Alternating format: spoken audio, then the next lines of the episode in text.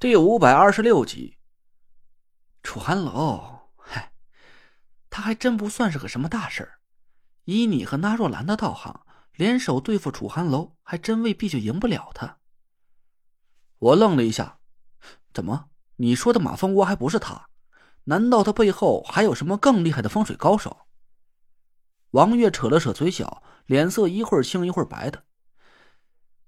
潜伏在楚寒楼和纳若兰之间的那个德福，你知道他的真实身份了吗？哦，德福呀，他是我纳若兰的人，你放心吧，这个人可以完全信任。我没把纳若兰和德福跟我师傅有关的事儿告诉王月，这件事没得到师傅的亲口许可，我可不敢随意透露。王月冷笑了一声，我奇怪的看着他：“你到底查到什么了？”难道德福还有什么神秘的身份不成？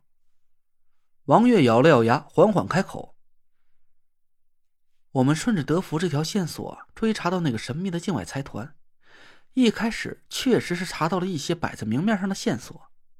可等我们再顺着这些线索去深挖德福和那个境外财团的关系的时候，却发现了，嘿，我们的权限不够了。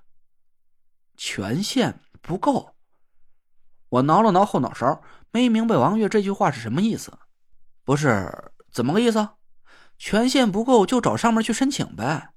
境外财团不归我们国家管，查不到太多线索也没办法。可一个德福有什么权限不权限的？难道你们警察系统查个哪家的管家都涉及到什么国家机密了？嘿，你还真猜着了。王月咧了咧嘴，神情里露出了一丝苦涩的无奈。当时我马上就给上面打了个报告，请求对我开放调查德福的权限，可上边就给我回复了两个字儿。我瞪着眼看着王月，他情不自禁的打了个哆嗦，从牙缝里挤出两个字儿：“绝密。”嗨，绝不是什么玩意儿，绝密！我们一屋子人的眼珠子都快瞪裂了。我靠，不是吧？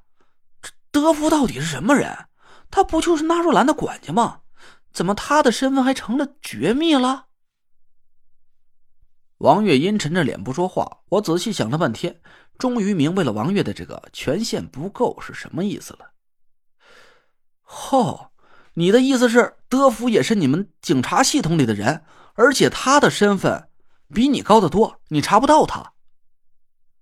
王月朝我点了点头。张张嘴对我比了个口型，等我看清楚王月的口型说出的那四个字儿，我的瞳孔猛地一缩，嘴巴是越张越大。国安系统，我的天，我的天，我的天！德福，纳若兰的管家，德福，那个一口气吃了三大碗饭，撑得嗝屁连天的德福，他竟然是国安系统的人。我突然想起了一件事，刚才德福临走的时候说了一句莫名其妙的话，他说想让他去为难王月和郭永哲，他们都不够资格。我拍了一下大腿，总算是想明白了。德福让我想个办法把楚寒楼骗进那片军事禁区，他想借刀杀人。我问他怎么保证我和纳若兰的安全，德福神秘的笑而不语。原来他竟然有这么一层特殊身份。怪不得他敢让我和纳若兰进入那片军事禁区呢，看来他早就和上面打好了招呼了。军事禁区里的神秘高手只针对楚寒楼动手，不会伤害我和纳若兰。我对王月笑了笑，说道：“这不是个好事吗？要是德福真的是上面的人，那我们对付楚寒楼还不是小菜一碟啊？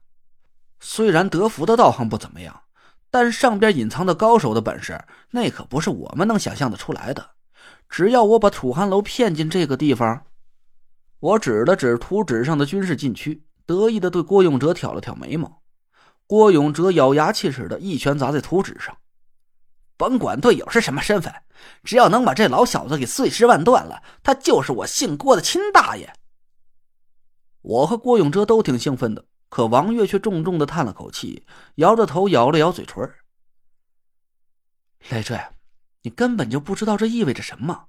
一旦上面的人对你产生了注意，你的命运就会……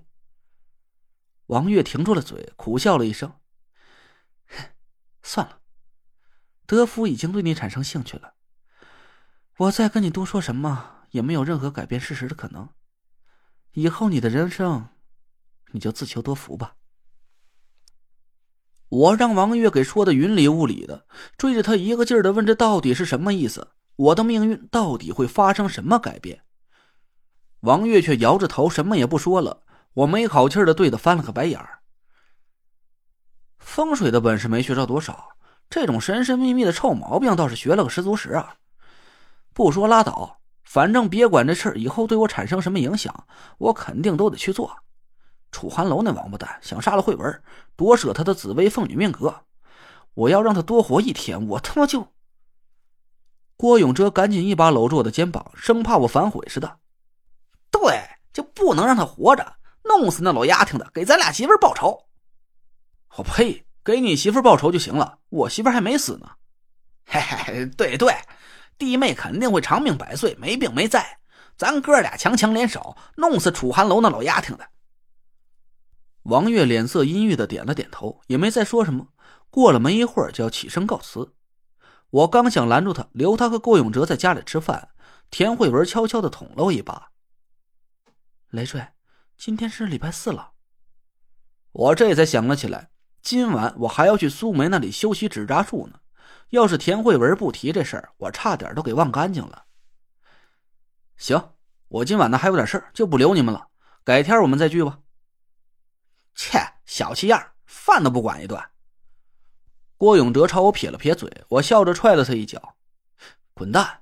你现在也是有钱的大款了，这臭不要脸的跑我家来蹭饭，要不咱一块出去吃去？你请客。”郭永哲笑着赶紧跑出门外。王月临走的时候回头看着我，脸色有点担忧：“累赘，这事儿，嗨，上边已经责令我们解散行动小组。”不许再继续追查任何关于境外财团的线索了。你自己多加小心吧，凡事都多留个心眼儿，可别傻乎乎的。德福说什么你就答应什么。他能说什么？我奇怪的问了王月一句。王月犹豫了半天，摇了摇头，转身就上了车。走了。